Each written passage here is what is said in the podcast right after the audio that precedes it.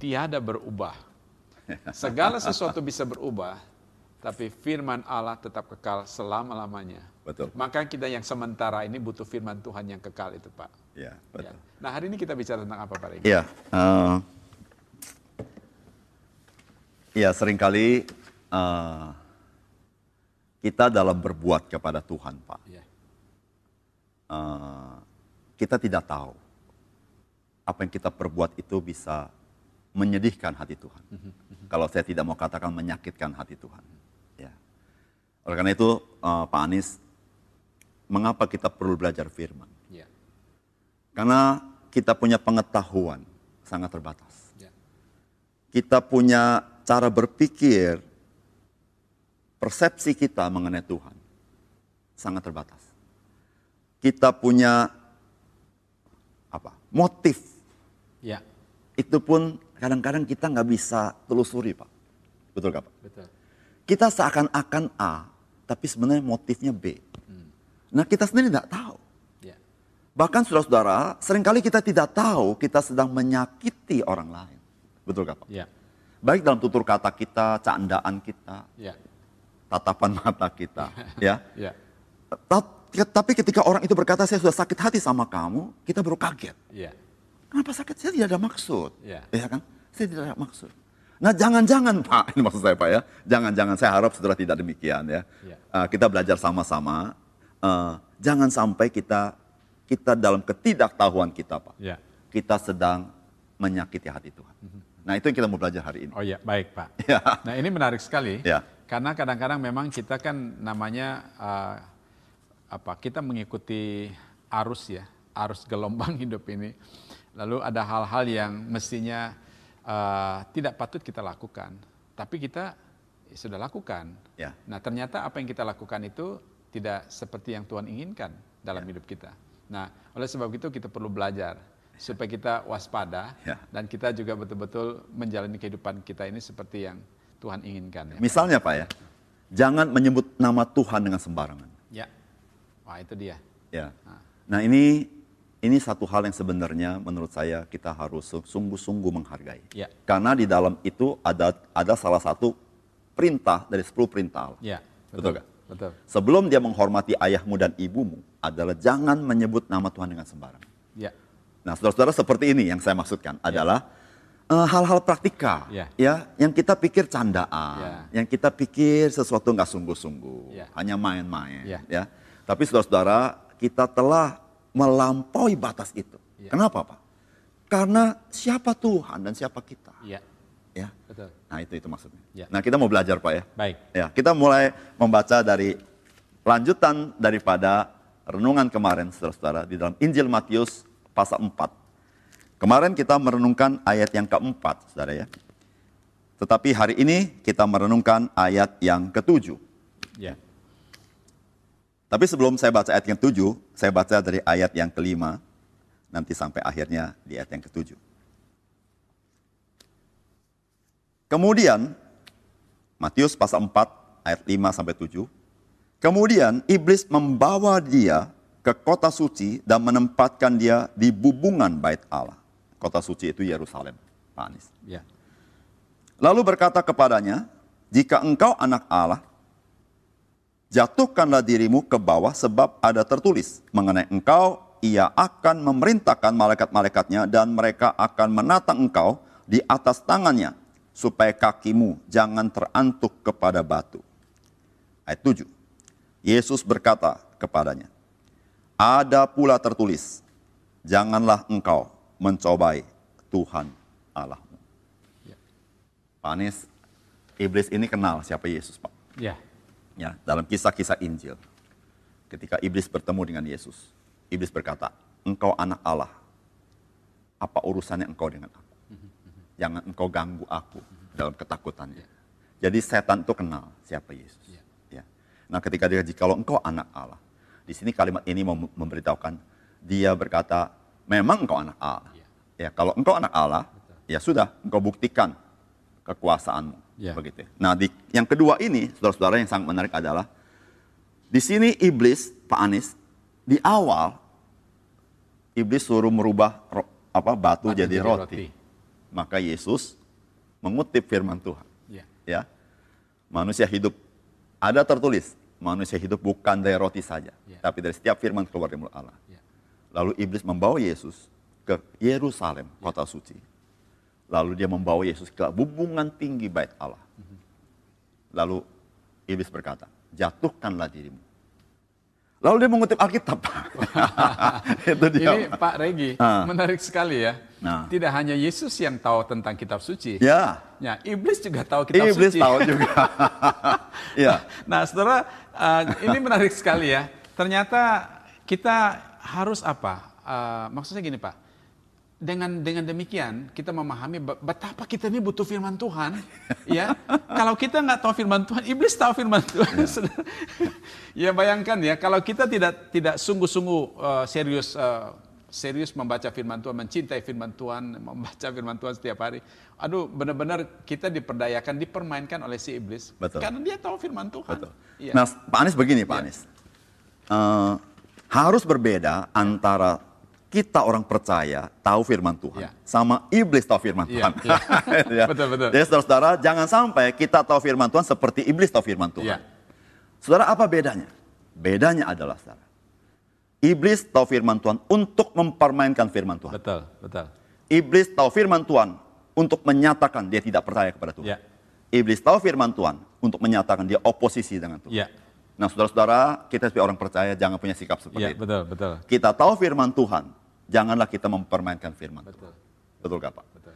Kalau kita tahu firman Tuhan, mari kita hormat kepada firman Tuhan. Iya. Mari kita hormat kepada Tuhan. Betul. Ya. Nah, dan mari kita percaya. Iya. Maka itu kan kitab Yakobus berkata begini, Pak. Kalau engkau berkata, engkau takut sama Tuhan, saya berkata kepadamu, kata Yakobus, iblis gemetar ketemu Tuhan. Iya. ya kan? ya. Jadi iblis gemetar kepada. Bedanya apa? Bedanya iblis nggak mau taat. Iya. Dia rebellion, dia memberontak. Dia memberontak. Iya. Ya. Jadi saudara-saudara, bukan masalah engkau takut akan Tuhan enggak, maka ekspresikan takut akan Tuhan itu. Iya. Dengan cara apa? Obedience. Iya. Saya mau taat kepada Tuhan. Iya. Nah ini menarik Pak. Iya. Jadi setelah Yesus memakai kutipan perjanjian lama, ya.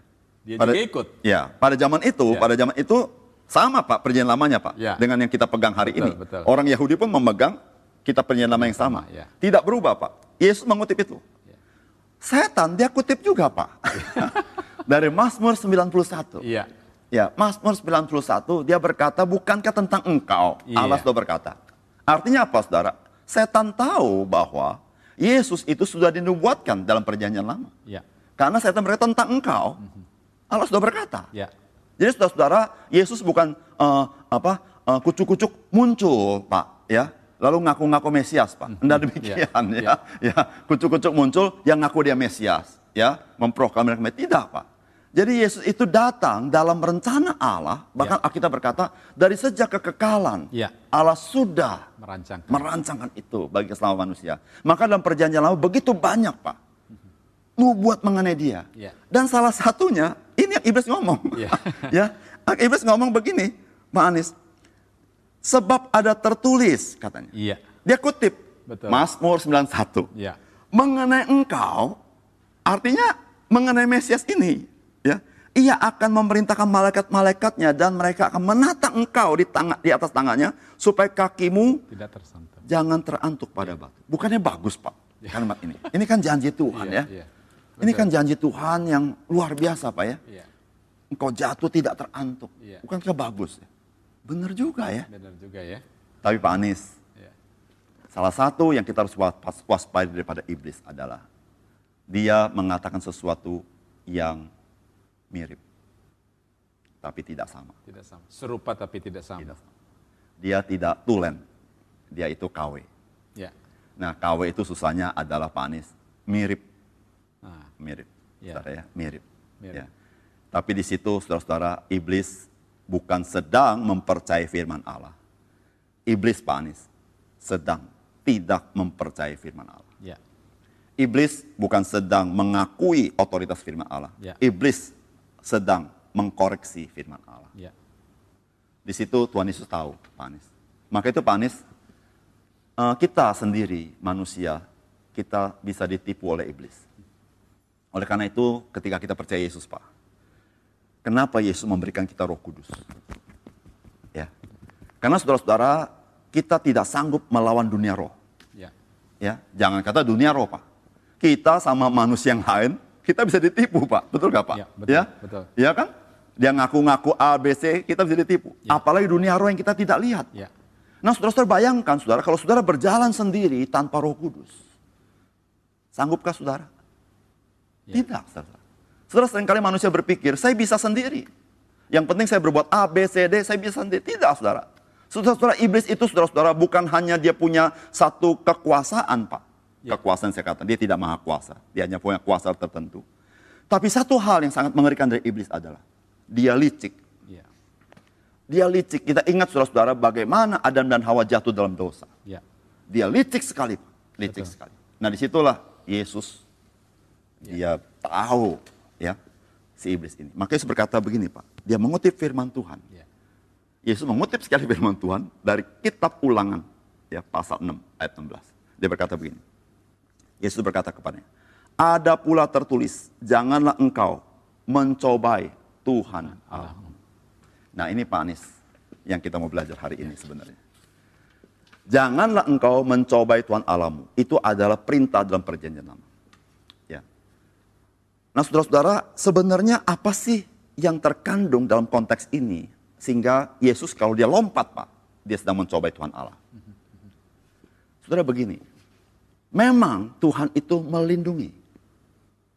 Tetapi kalau kita sengaja masuk ke dalam bahaya,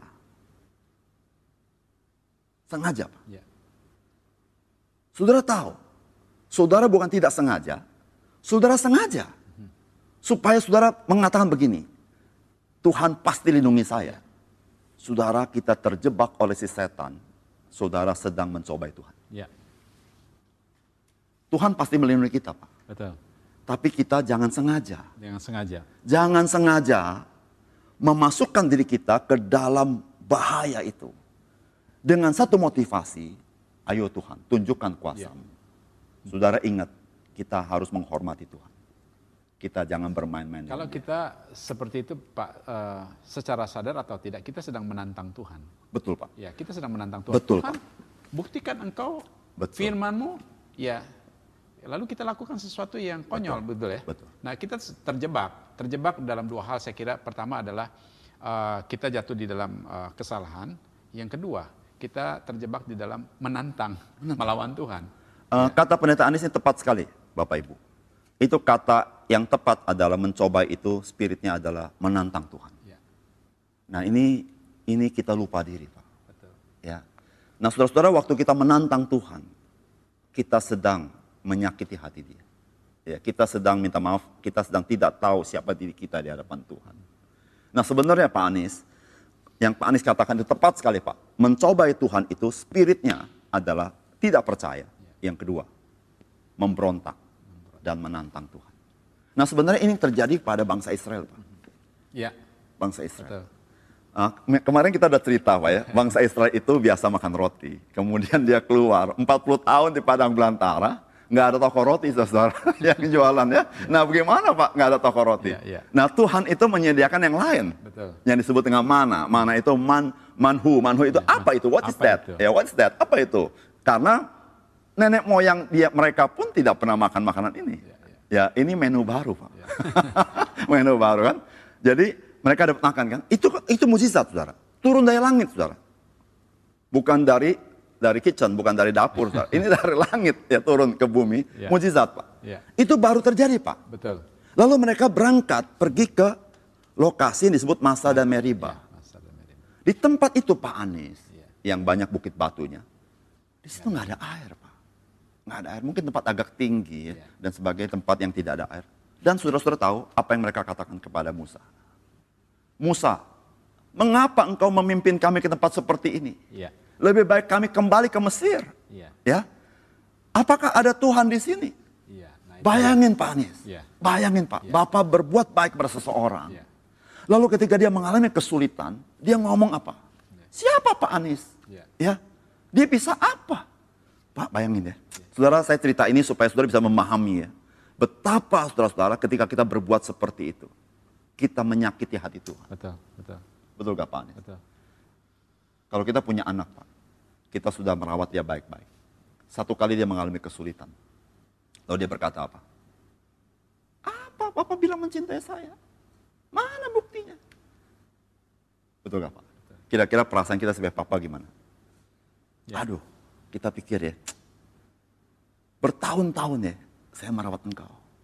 Masakan engkau ada kesulitan seperti ini? Masih mempertanyakan. Masih mempertanyakan. Begitu loh.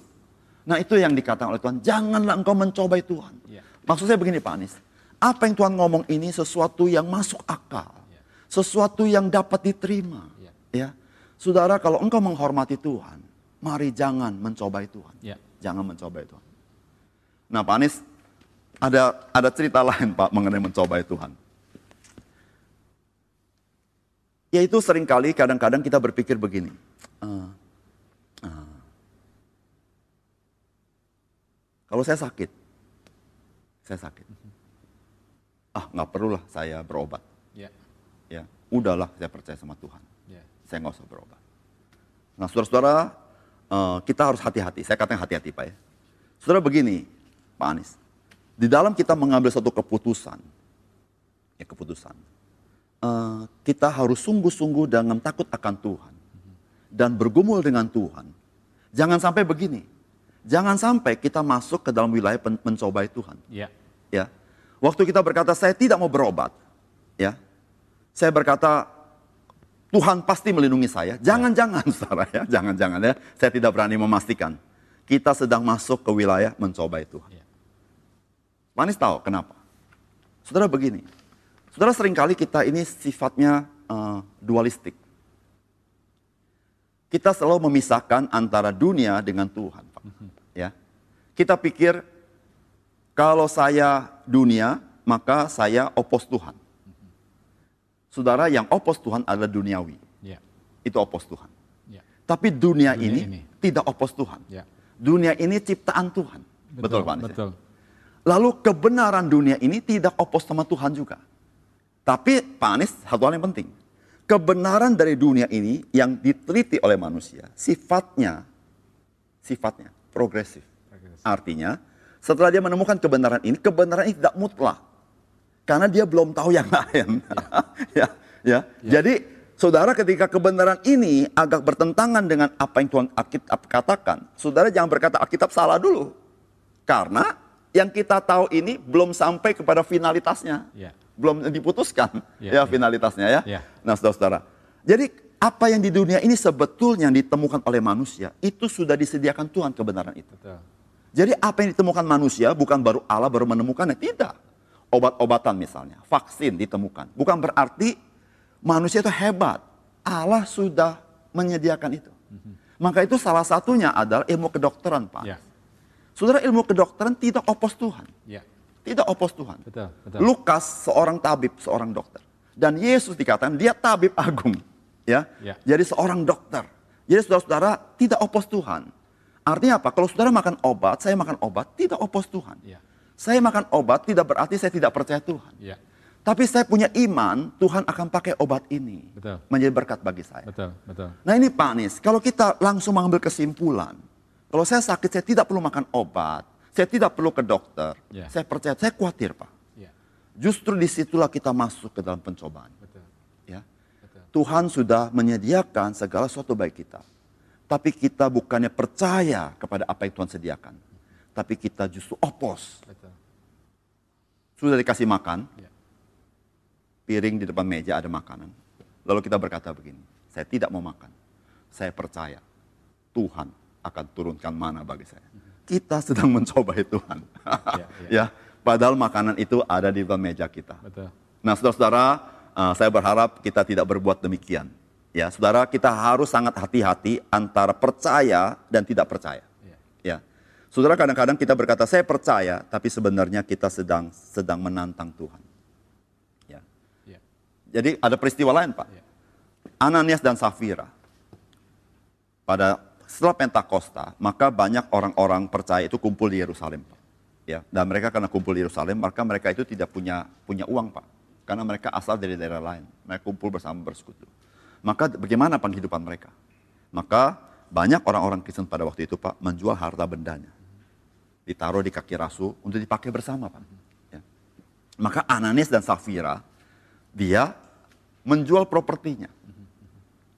Dia berkata kepada Rasul, seluruh properti saya serahkan kepada Rasul. Tapi setelah mereka jual, mereka tidak serahkan semua. Mereka cuma serahkan separuh. Tapi mereka berkata, mereka serahkan semua. Nah saudara-saudara, apa yang dikatakan para Rasul kepada mereka? Mengapa engkau mencobai roh kudus? Ya. Saudara, mengapa dikatakan mencobai?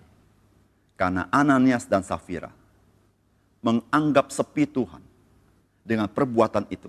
Dia sedang menantang Tuhan. Ya. Ya, menantang Tuhan. Ya, dia anggap Tuhan tidak tahu. Dia boleh menipu para rasul. Ya. Tapi para rasul mereka tahu apa yang diperbuat Ananias. Nah, saudara-saudara seperti ini. Kita jangan berkata begini. Ah, Tuhan tidak tahu. Ya. Ah, saya berbuat seenaknya saya, Tuhan tidak tahu. Kok tidak apa-apa juga? Ya. Ya. Saya berbuat ini tidak apa-apa juga. Nah, saudara-saudara uh, dengan sangat apa? Respect. Saya mau katakan mari kita belajar mencintai Tuhan menghormati. Apalagi pada masa-masa sulit saudara-saudara ya seperti ini. Saudara kita boleh mengeluh kepada Tuhan. Boleh Pak Anies? Boleh. ya boleh. kita berkata Tuhan saya susah. Ya. ya boleh gak boleh ya. Bangsa Israel waktu tidak ada air boleh gak dia mengeluh sama Tuhan? Boleh Pak. Tapi mengeluhnya itu dalam doa. Betul. Tuhan tolonglah kami. Betul. kami tidak ada air. Ya. tapi bukannya begini. Tuhan tidak ada di sini lebih baik kembalikan kami ke Mesir Ya.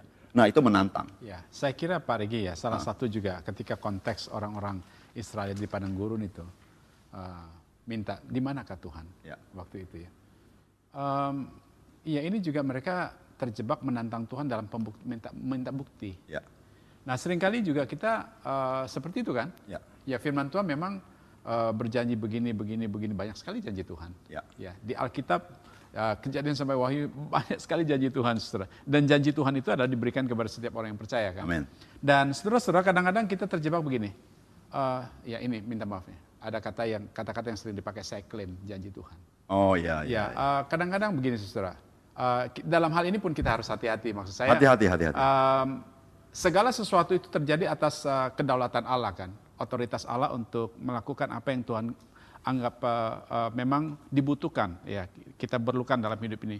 Tetapi saudara sering kali kita eh, menantang Tuhan dan buktinya mana buktinya? Atau kita mau mengklaim sesuatu ah, ini firman Tuhan berkata demikian. Nah em, saya kira juga memang hati-hati juga eh, dalam hal seperti ini supaya kita jangan terjebak di dalam menantang Tuhan. ya kan? Nah, Ya, karena kita, iya. karena kita tidak tahu Pak, apa apa yang Tuhan pikirkan, apa yang Tuhan rencanakan buat kita, kita tidak tahu. Betul. Nah kalau kita mengklaim sesuatu yang seperti itu ataupun minta bukti seperti itu, kalau misalnya tidak terjadi misalnya ya. Ya. Nah ini kan sesuatu yang membuat kita, saya kira tidak lagi, uh, waduh kok begini ya firman Tuhan. Ya, Nah uh, janji Tuhan itu Ya. tidak perlu untuk suatu pembuktian. Ya. Tapi janji Tuhan itu sesuatu harus yang dipercayai, ditaati. Betul. Ini ini yang Panis cerita ini saya teringat dengan Sadrak, Mesak, Abednego. Ya, Satu kali mereka tidak mau menyembah patung Nebukadnezar, ya, maka mereka harus dimasukkan ke ke apa itu Eh, tempat api yang dapur api. dapur api yang panas sekali. Ya. Lalu Nebukadnezar itu eh, belum rela dia dihukum seperti itu. Oleh karena itu dibilang, ayo saya kasih kesempatan, ya. Tapi tiga saudara ini yang percaya kepada Tuhan berkata tidak mau. Dia berkata apa? Saya percaya Tuhan itu maha kuasa. ya, ya, Saya percaya Tuhan sanggup melepaskan saya dari dapur api itu. Terus dia berkata begini Pak yang luar biasa. Jikalaupun tidak. ya, Artinya apa? Ketika berkata jikalaupun tidak, dia tidak, mereka tidak meragukan kekuasaan Tuhan. Mhm. Amin. Tapi kata jikalaupun tidak, dia mengakui kedaulatan Tuhan. Ya, Dan dia berkata, Tuanku Raja, aku sekali-kali tidak akan menyembah kepada patung. Sekalipun tidak. Nah, saudara-saudara, Sadrak, Mesak, Abednego, dia itu percaya. Dia tidak menantang Tuhan. ya, Bahkan dia mengakui kedaulatan. Ya. Tuhan, engkau punya kedaulatan, engkau punya prerogatif. ya, Engkau pasti bisa. ya, Tapi kalau engkau tidak lakukan, saya tetap percaya. ya, engkau pelihara kami. Mhm. Nah Pak Anies, kita sebagai orang percaya harus punya sikap seperti itu. Ya, ya, Betul-betul percaya ya, kepada Bapa di surga. betul. Ya. Nah, Pak Regi menarik sekali sebenarnya teks yang satu ayat ini ya. Kalau kita memang uh, gali dan renungkan sangat-sangat uh, kaya dengan kebenaran-kebenaran yang perlu kita Betul. pelajari. Ya. Karena saya melihat satu hal juga Pak, ketika uh, Tuhan Yesus katakan ada pula tertulis, karena iblis menggunakan Ayat kitab suci juga.